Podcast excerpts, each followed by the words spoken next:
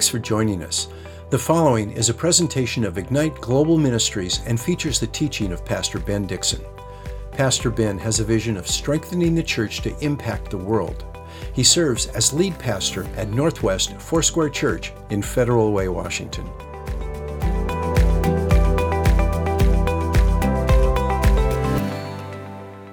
Let's pray and let's invite Jesus where we are, uh, wherever you are. Let's just invite let's just invite the Lord with us that He would open up our hearts to His word this morning.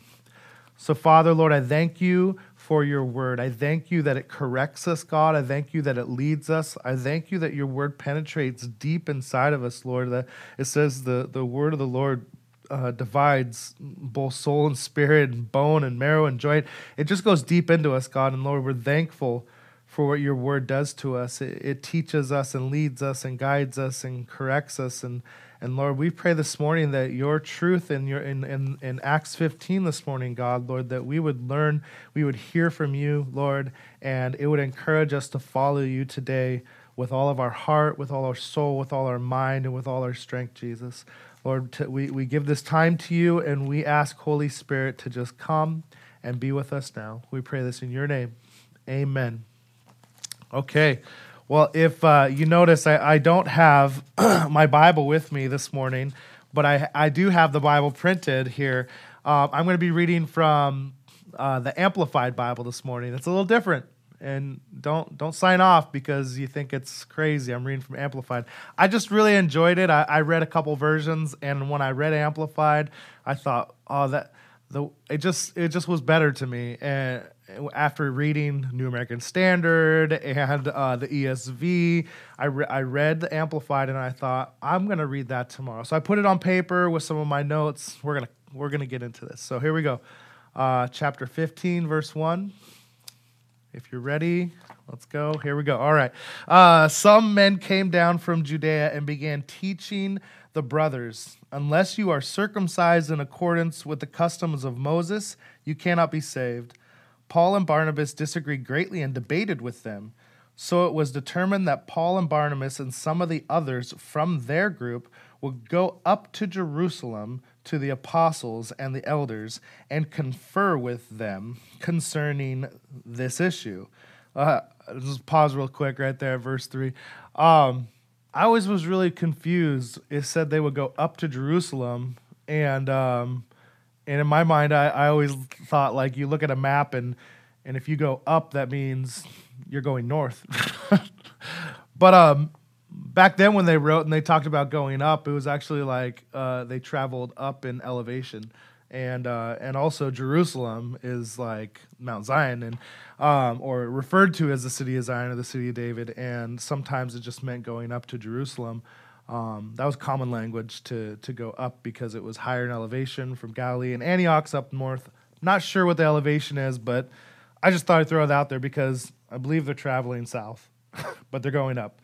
And that always bugs me when someone says, "Oh yeah, we're gonna go, we're gonna go up to Seattle." Well, that's fine if you're in Tacoma, but like if you're if you're north of uh, north of Seattle, you can't say we're going up to Seattle. You're going down to Seattle. I don't know. That's just me. It's just a, just a quirk. Sorry, uh, but I just I remember studying that and hearing that for the first time that uh, it was higher elevation. And I thought, wow, like wow. Okay, so verse three. I know it didn't bring anything to you this morning except for maybe a little bit of Jared's weird brain. All right, verse 3. So after being supplied and sent on their way by the church, they went through both uh, Phoenicia and Samaria, telling in detail the conversation of the Gentiles, and they brought great joy to all the believers. Uh, there are some self appointed teachers that have shown up in Antioch, and they're telling people who, uh, Gentile believers, who have uh, converted and now are saved and following Jesus that if you want to follow God, if you want to be a true follower, a true believer, then you need to become a uh, practicing Jew. Uh, you need to be circumcised. You need to eat kosher food. You need to, and and, and they they're pushing um, them to convert to Judaism uh, Messianic Judaism is what we would call uh, people, Jews who believe in Jesus, right? Um, so they're self-appointed. They, they just showed up. They, they, they came up maybe from Jerusalem. We don't know where they came from. Most likely Jerusalem, um, or Israel somewhere up to Antioch, and they're they're pushing this, and for for whatever reason, but they're not. I, I guess the point I'm trying to say is they are not sent from the twelve apostles. They're not sent from the the the church, the organized church, where where Peter stood up and he preached, and thousands came. And Acts two, they added to their numbers daily, and this church is growing in number, like, and it's organized and it's structured, and they have elders, and they have they have past, they have uh, the apostles, and this is the structured church. Well, these are self-appointed men who just decided they're going to go combat the spread of of the way of Christianity and by telling them to become Jews. So the Bible nowhere tells us that um, Christians need to become or Gentiles need to become Jewish. Um, and I think it's important to realize from the Jewish perspective that they uh, why they had put a division up. E- even Peter, we, you can remember the story between Peter and Paul where they get in the argument over this, but Peter, actually, we'll read more about Peter in this story, but there, there's a wall that happens that has built up inside of um, inside of a Jewish person to stay away from Gentiles, and it's that the things that they touch and the things that they do would make me unclean, and I would have to go to the temple and I would have to get sacrifice done so that I could be made clean, so that I could worship God. And so for them, that's a big deal. Like in in order for me to worship God. I have to follow these Jewish practices and make sure that I'm not doing something that's going to compromise my ability to go to temple or, or synagogue. Um, so these are these are important things for them. This is from the law of Moses, where he gives them all that instructions in Leviticus of how to stay clean, and and and Gentile people they don't do those things, and so it's easier to just say, I need to stay away from you. I'm not allowed to go in your house. I'm not allowed to talk to you. I don't shake your hand. I don't even know if they shook hands back then, but like you know what I'm saying. It's it, let's just make a really hard rule, and I think we do that today. I, I think that um, when something is can lead to maybe temptation or it can lead to uh, bad practices or sinful ways the church, even in American history, has has like outlawed dancing in the church, you know, or uh, um, or you know, just certain things instead of meeting people where they are and still holding fast to what your conviction and what you believe is true in the Bible, and and and be even allowing for for mistakes and being able to to to be made right. Like that's not that's not what they're they're doing. That's not what we do a lot of times. And so like I guess I'm trying to give a little sympathy to the Jewish people, but at the same time, that's what's being, that's why they're going up there to do this. They're not, I don't think that they're, they have bad motives um, in that they don't want them to know Jesus. it doesn't say that they are anti Messiah, it just says that they are trying to make them Jewish. And, um, and so, um, and it was 20 years since Peter had, had seen Cornelius. And you remember last time I teached, actually, we, we went through the story of Cornelius, where he went to the house of Cornelius and the Holy Spirit fell on them as he preached the gospel. And they were baptized in the Holy Spirit before they were baptized with water. And Peter said that uh, God is um, God does not show favoritism, or God God is not one who um, who who shows partiality. Partiality is the word that he show, that he said, and um, and so it's clear that that they sent Paul out on his missionary journey to the Gentiles because they know that God is now fulfilling what He has said throughout the Old Testament. So let's. Um, oh, another thing I wanted to bring up was. Uh, and this isn't the this isn't the first time. This isn't like something new that the apostles didn't know. And as I was studying, I was just reminded of the feeding of the 5,000 and the feeding of the 4,000. And I think it'd be really cool if you go on take time, go back and read those in, in Mark 6 and Mark 8. But like he went to the Jewish people and he and he taught them and he fed them with the fish and the loaves and there's 12 baskets. Some people say it's through the 12 tribes of Judah or the 12 apostles or the you know but the, the point is is that they were it was a Jewish crowd And then the second time that he fed the 4,000, which is in two of the Gospels, both in Matthew and in Mark, um, it's kind of clear that this is not necessarily a Jewish crowd. Instead of 12 baskets, there's seven baskets at the end. And if you remember, Jesus healed the demi or the, the man full of demons with a legion of demons who was cutting himself and was running around the tombs and and and and they went into the pigs they went over the cliff so you remember that story? Yes i remember the story. And the man tried to get in the boat with him and jesus said no. And he said he made him stay. And i believe it was when he came back this crowd knew that jesus had power to heal. He had power to deliver deliver people from from from demons. And so when he comes back, he heals a blind and a mute man. And I think the word spreads quickly that Jesus is back. And so when he came over there the first time to that side of the, the Sea of Galilee, it's Gentile region, um, a Greek region, he was told to go away because he killed all the pigs. And, and they're like, Who are you? Go away. Uh, they didn't want him there. Now he comes back. They want him there. And uh, he feeds 4,000. These are not Jewish people. And Jesus ministered to them for three days. I, I, I mean, it doesn't tell us this, but I just imagine that Jesus was doing miracles. He was teaching. He was he was touching, you know, um, and healing people. And this is so. This is Jesus, who the apostles saw do miracles with Gentiles. Even even the centurion that Jesus Jesus dealt with Greek and Roman people all the time. And so the apostles know that Jesus came, and he always told them he came for the Jews first, you know, but he did ministry to to the other nations. And um, I just thought that's important as we talk, as we think about the Jewish and the Gentile comparison here about how Jesus loved the Gentile people. Um, Jesus didn't show partiality.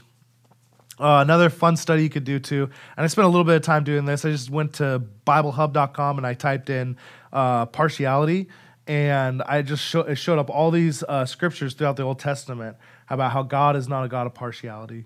And it's just a fun a fun way to look into that idea of of that heart that God has for for all people, um, not just the Jewish people.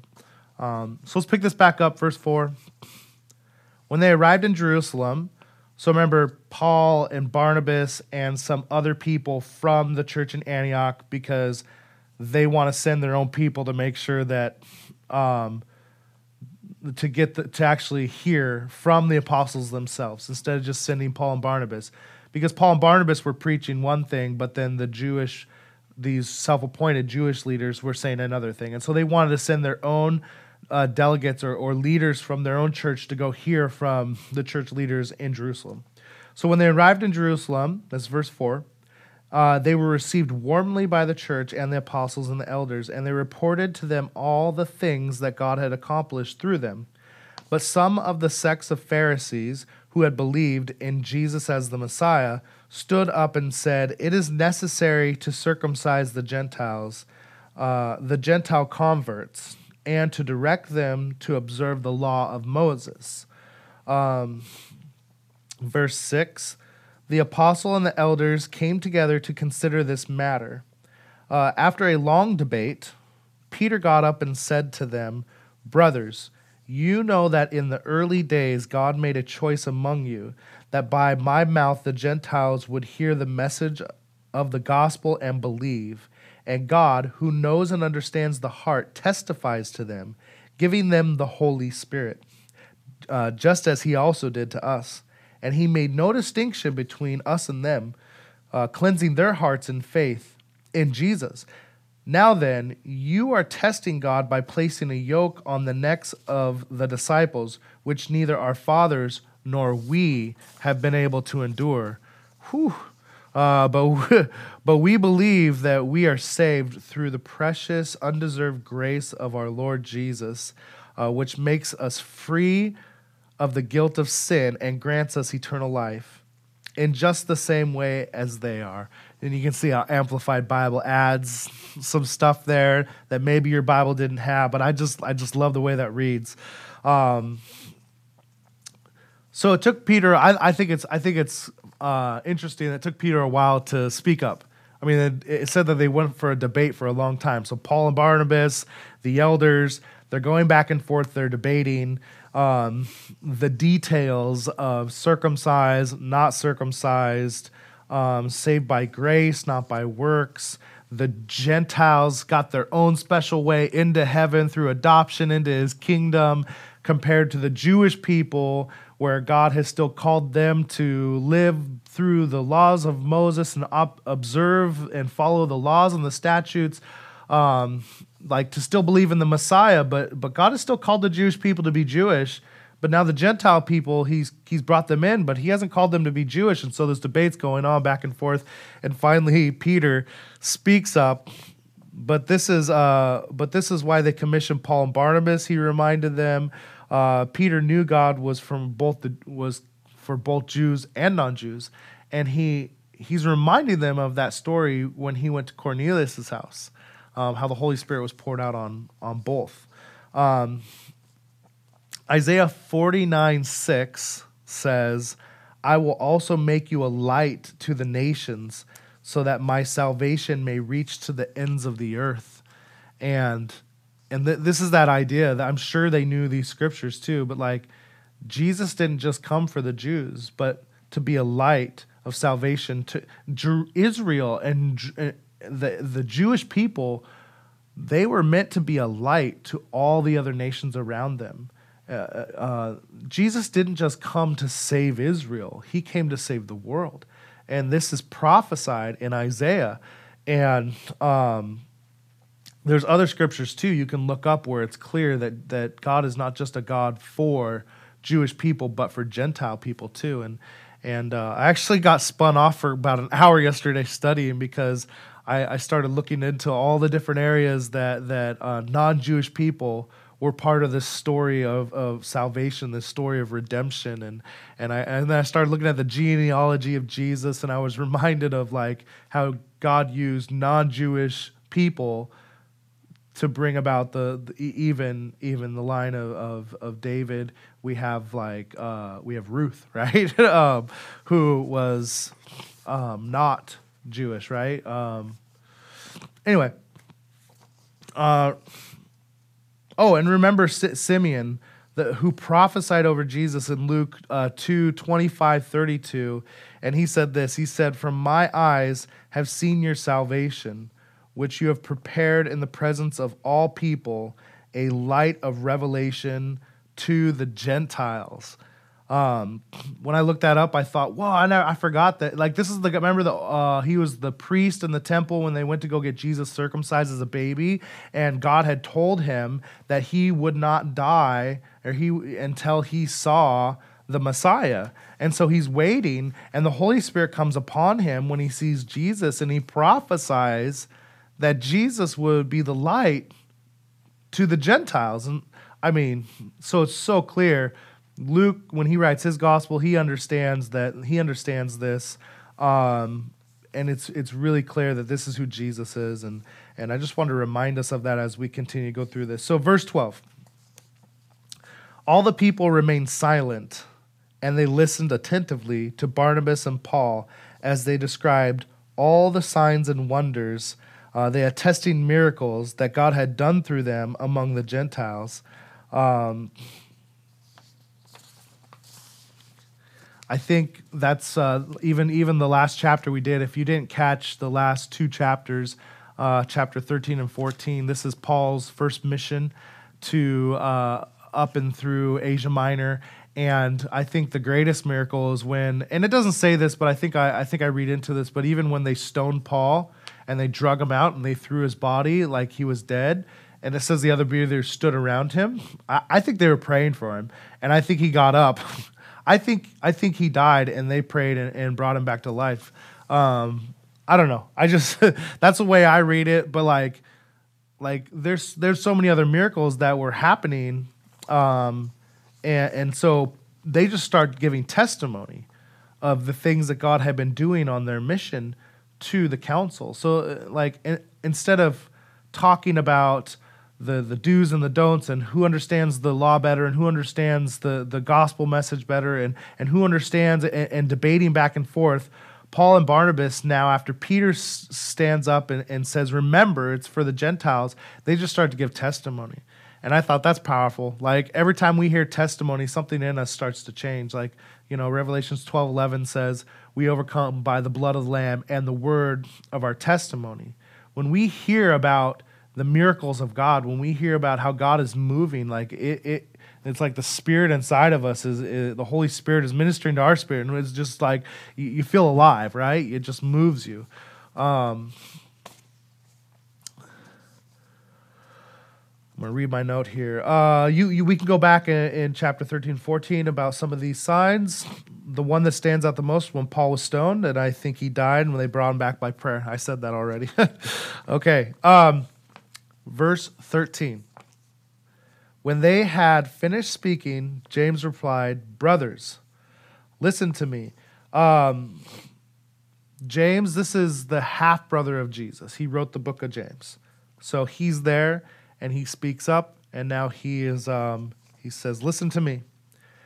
Uh, Simon Peter has described how God first concerned himself about uh, taking from among the Gentiles a people for him, for his name, to honor him and to be identified with him. The word of the prophet agrees with this just as it is written in Scripture. Verse 16. This is he, him, he, him quoting Amos. After these things I will return, and I will rebuild the tent of David which has fallen. I will rebuild its ruins. I will restore it, so that the rest of mankind may see the Lord. The rest of mankind may seek. Sorry, I said see. The rest of mankind may seek the Lord and all the Gentiles upon whom my name has been evoked, uh, says the Lord, who has been making these things known from long ago. Um, he's quoting Amos there, um, Amos 9, 11 through 12. You, we, we studied Amos. If you're really interested, you go back and listen to the daily word, Amos 9. Verse 19. Therefore, it is my judgment. This is this is James James is saying, "It's my judgment that we do not tr- that we do not trouble and make it difficult for those who are turning to God among the Gentiles by putting obstacles in their way, but that we will write to them that they abstain from anything that has been contaminated uh, by being offered to idols, uh, and from sexual impurity, and from eating um, the meat of what has been strangled, and." from the consumption of blood. For from the ancient generations, the writings of Moses has been preached in every city since uh, he is read out loud in the synagogues every Sabbath. Um, James, he is giving a way for the Gentile believers to remember that if they want to reach the Jewish people for Jesus, they need to be mindful of the Jewish culture. Uh, these are the, he's giving some some really clear things to for them to abstain from. He's calling them to sexual purity. He's calling them to refuse to eat food that has been sacrificed to uh, to to demons, which are the these false gods, um, and to uh, in, in in Jewish culture they believed that eating the blood was the life force, uh, the life of an animal, and just to abstain from eating things that were strangled is is, is eating dishes and, and food that that have the blood in them. When we went to Israel and we visited and we had to eat kosher over there, uh, everything they cooked meat wise was cooked like well done. Everything is cooked. All the meat is drained and everything's cooked well done over there. Um, so that's just a, something that they want to write to them to ask them to do these things. Um, uh, I think today we must we must think about how to contextualize the gospel for our culture today. I think that is true. I think that's what James is getting at. Like there are going to be Jewish believers, converts that are going to come into the church, eh, or that you want to reach, and if you are not like being sensitive to to these things, um, then you, you will have no witness to them. I, I think that's part of it. I think part of it's clearly like this is sin and you guys shouldn't do this, like uh, fornication and sinful uh, sexual sin. Like Like I feel like that is just like you should abstain from that, and you should abstain from participating with um, with these this meat that's a sacrifice to idols. And we know we've read other other uh, epistles from Paul where he writes a letter to them, and they're eating this meat. And, and Paul talks about how I know that that some of you uh, or you believe that they're not really it's not really a god at all. It's it's a false god. So since you don't believe in it, so then what's the point of you eating the meat? And he says because in your freedom you're able to eat, but it's a sin when you cause your brother to stumble. And so I don't think it's necessarily um, that the the eating of that meat or the eating of that is is the sin, but when you cause your brother or sister to stumble, that is sin. And some scripture says it's better for you to tie a rope around your neck with a giant stone and throw it into the sea and pretty much drown yourself than to lead one of these ones away from me. Um, I think today, like, you know, some people ha- feel the freedom to to drink and consume, you know, some alcohol, and and there's nothing in the Bible that says drinking a, a, a beer or a glass of wine is sin. Um, but it is sin to lead your brother or sister astray. So if you know that your brother or sister struggles, even in their own conscience, with with the consumption of alcohol, like you know, you should be mindful of that. That's the same kind of thing. It was meat you know? And if you are eating that and causing them to sin then you're sinning. And that's what paul says in another, another letter. But um, i can just hear the heart of that when we read this that you should be thinking about other people coming to know jesus. You should think about your jewish brothers and sisters in antioch who need to come to know jesus that need to, that need salvation that need to that need to uh, and if you don't recognize that eating strangled meat and uh, all these things that James points out, you're, you're not going to have a, a, good witness for them. And you're not going to be able to lead them to Jesus. They're, they're, they're just, you have to be sensitive to, and understand these things. And um, today, I think that um, we must figure out how to contextualize the gospel for our culture today, too. Uh, th- and I know I'm jumping from like an observation straight into um, this idea, but but uh, we can't have the truth watered down. We, we can't water down the gospel and, so that we can reach our culture. Um, but we need to reach people at the same time. Today, if we can find a way to confront idols um, while highlighting the values of our culture, um, I think we could show people Jesus.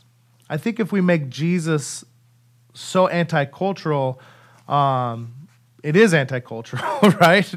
there's there's tension. It's uh, Jesus is going against this the, the, the ways of this world. That, that it's clear. Like there, this is the, the ways of, of our culture today do not want to hear the ways of Jesus at all. Um, but how are we going to reach people? We, we talk about around here where we want to bring Jesus to people and people to Jesus. Well, part of that of bringing Jesus to people is figuring out how to contextualize the good news in, in a way that does that that shows them their idol worship, but also highlights who God made them to be and, and, and, the things that are good about, about this culture and, and drawing them to Jesus to follow him. Because we all know that once we give our lives to Jesus and we're saved, he changes us we begin to think differently and we begin to struggle to walk in sin because we have the conviction of the Holy Spirit inside of us. And I think we all know that, but I think we need to realize that just like this group of people needed to realize that their Jewish brothers and sisters um, needed to be reached, I think we, we could take we could take from that we need to reach people today where they are and it's it's such a uh, anti um, the morals and the ethics today are so anti-Jesus. It's um, it's really hard for us to see how can we even have a conversation with them. Um, I, I, think about I think about um, just the community around here and how it's so pro.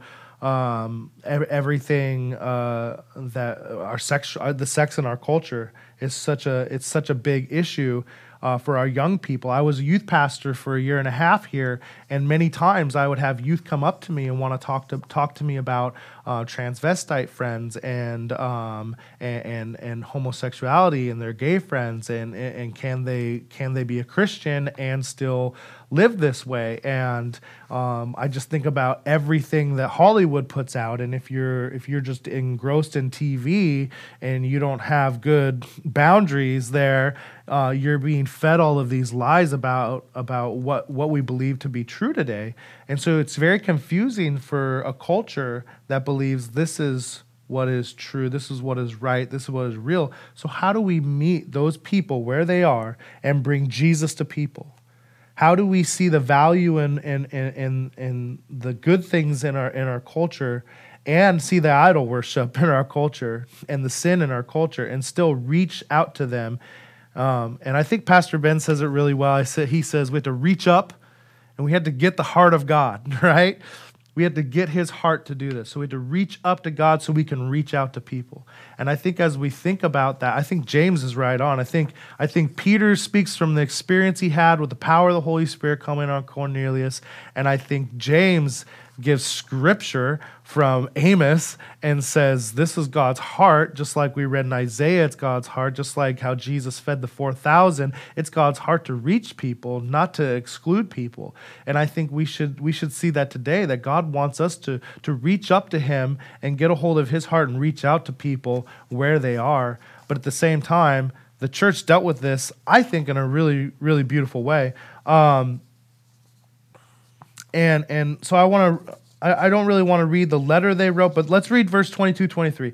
Then the apostles and the elders uh, together with, uh, with the whole church decided to select some of their men to go to Antioch with Paul and Barnabas, um, Judas, who was also called Barsabbas, and Silas, uh, also called Silvanus, both, leading uh, men among the brothers. Uh, with them, they sent the following letter. And I'm going to skip over verses 24 through um, 29.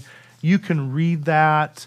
It's the letter that they wrote, that the, when they showed up there, they read the letter out loud. Um, it's really good. It addresses uh, exactly what James had said in the council. They decided that they would, they would, this is the answer that they gave to them.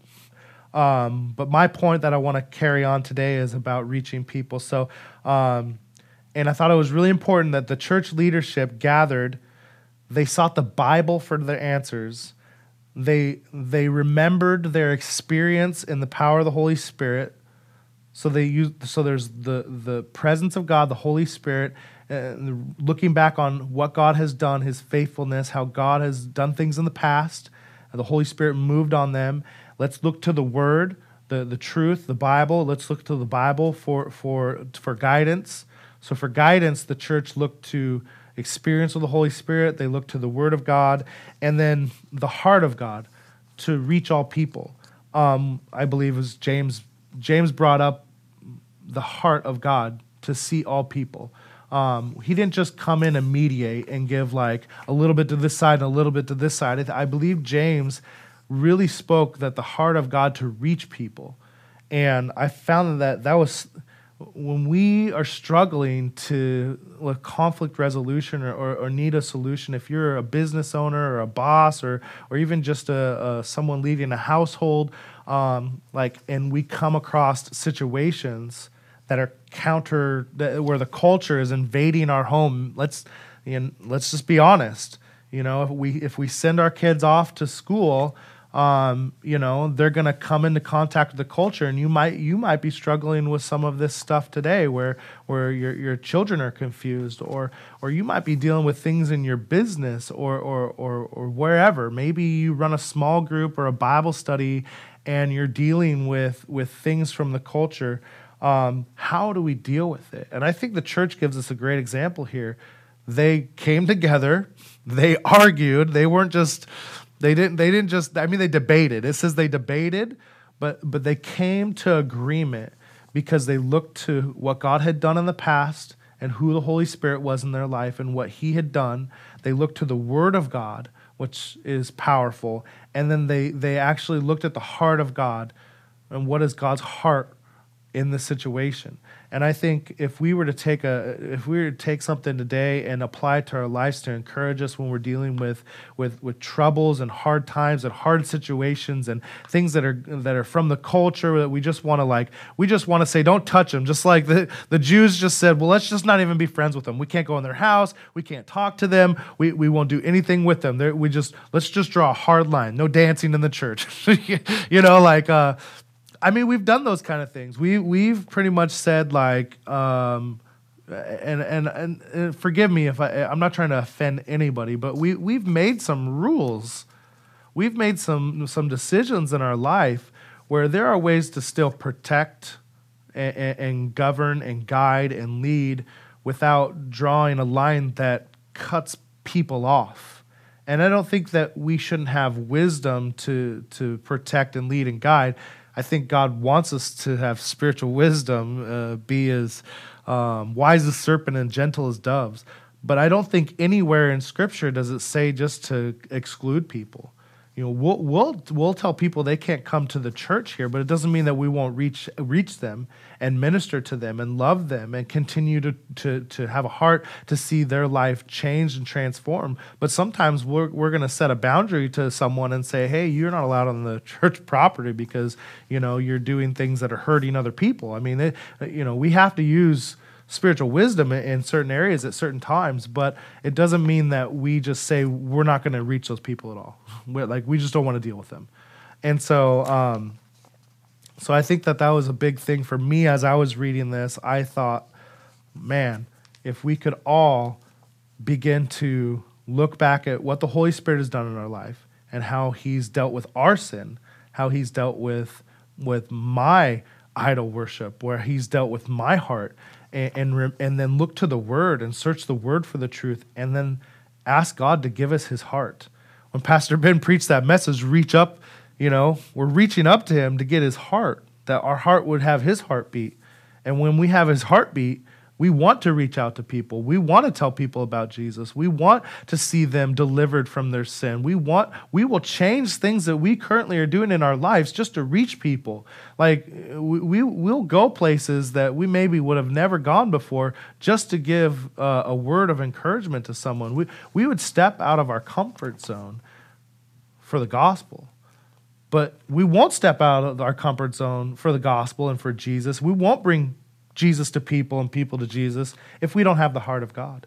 And I think that's why we're doing Wednesday night is tonight we are doing uh, prayer gatherings, ignite prayer gatherings every Wednesday. The whole point of of prayer, we talk about revival is always on the heels of people who would pray.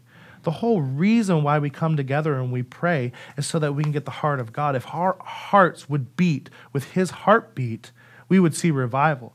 You see, revival, we can say these are the fundamentals of evangelism and these are the fundamentals of, uh, uh, of how you lead someone to Jesus with the right scriptures, and these are the things you say to them, and this is the argument that you need to have ready.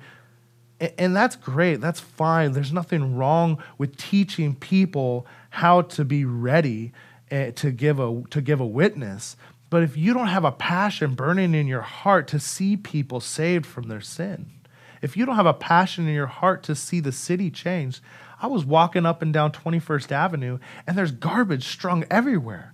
Just everywhere. I don't know if you've ever walked up and down from here to Fred Meyer on the church street. There's garbage everywhere. And I and I always there's always this one bench where there's just like food and garbage all over the ground. And I usually pick some of it up and throw I mean there's garbage can right there. And I'm like, come on, people. Like there's a garbage can right here. Like, what's wrong? And, and as I've walked that walk many times, the Lord has shown me like this is a picture of brokenness this is a picture of people who are living in poverty.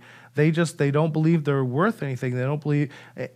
So my heart has been set on praying for 21st Avenue and all those businesses down there around Campus Drive and 21st Avenue. That's like a huge like Northwest Church is so close to that. That should be our our stomping grounds for for evangelism and for revival. And it, it doesn't come just by going and like beating people with the Bible and going and and handing out tracts or going and and just like you know uh, it, it comes through like having a heart for the people there, having a heart for not just the street to be cleaned up and down 21st Avenue, but a heart for the people that are broken and the ones who are flinging the trash everywhere that they would be uh, they would be healthy and, and love Jesus and come to know Him. Like we want to we want to see all these things that we say revival is. It means that we got to be in the business of what God is doing today. If Jesus was here right now today, how would He live? What would He do? How would He walk up in 21st Avenue? What would He do when He's in Fred Meyer shopping? How would He see the world when He stepped out the door in the morning? Would He what would He be thinking about? How would he be acting? It says he only did what he saw the Father doing, and he only said what the Father told him to do. And we are supposed to walk and live like Jesus. If we would, if we this morning would think about that, if we would pray, Jesus, guide my steps today, lead me and guide me, give me your heart today, that as I go out, wherever my world is, whatever I see and do, whoever I come into contact with, the way I drive my car, everything that I do would be a glorification to you, Jesus, that other people would see your light and they would praise Father in heaven. Lord, they are, are we are on mission with Jesus to see the lost saved and disciples made.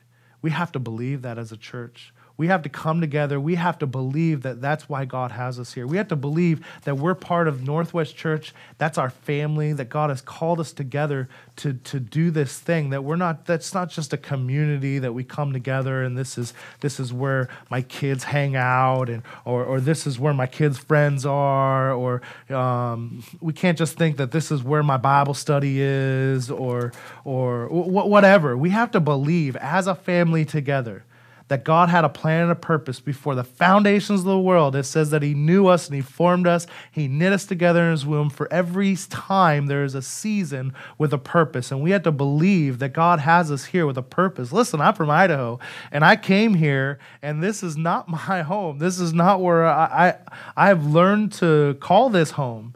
Eh, but but God brought me here and we have to realize that God has us here on mission we have to realize that we are not just a community, but that we are community on mission to see people to see people fall in love with Jesus. We're on mission with Jesus to see the lost saved and disciples made. And um, I know there's a little bit of this left that we didn't get to. Um, but the one thing I want, the last thing I wanted to say, and we, we, we I'm running out of time, but they sent these they sent these delegates from Jerusalem back up there to Antioch with the letter. But they also stayed and prophesied and ministered to them. They moved in the power of gift. And some and I just wanted to say this. Uh, they sent a letter and they sent a person. Uh, I, th- I think that's important. I just want to end on that.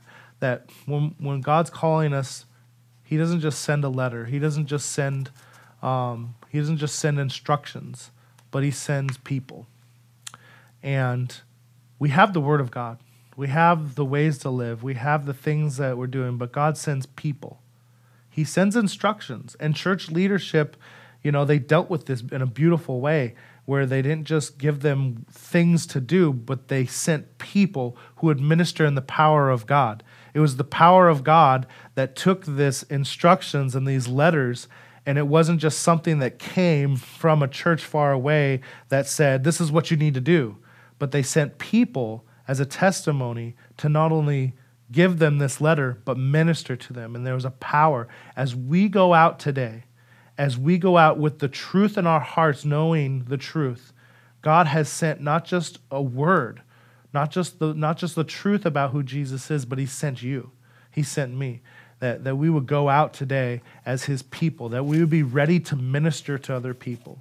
Whether that's just a word of encouragement where you're saying hello, good morning. Uh, uh, one of my favorite ways uh, to talk to people about Jesus who I know know Jesus is I just say, you know, what's Jesus doing in your life? And, and that's a way where I can encourage believers.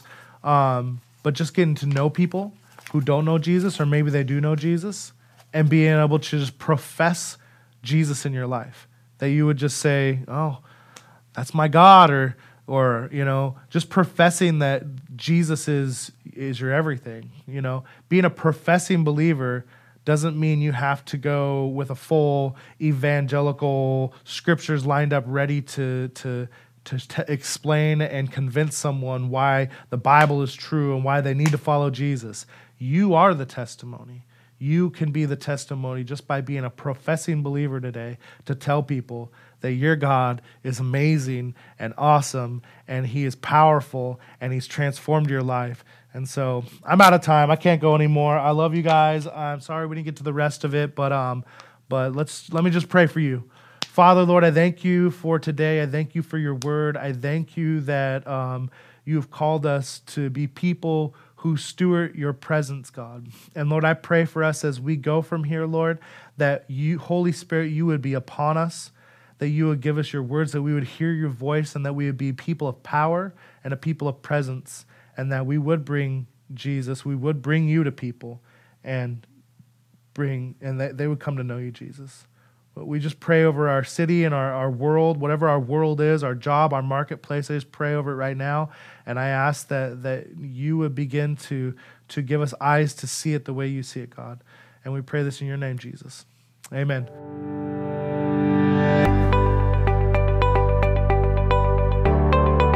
Thanks for listening. If you'd like more information about Ignite Global Ministries, please go to our website, igniteglobalministries.org.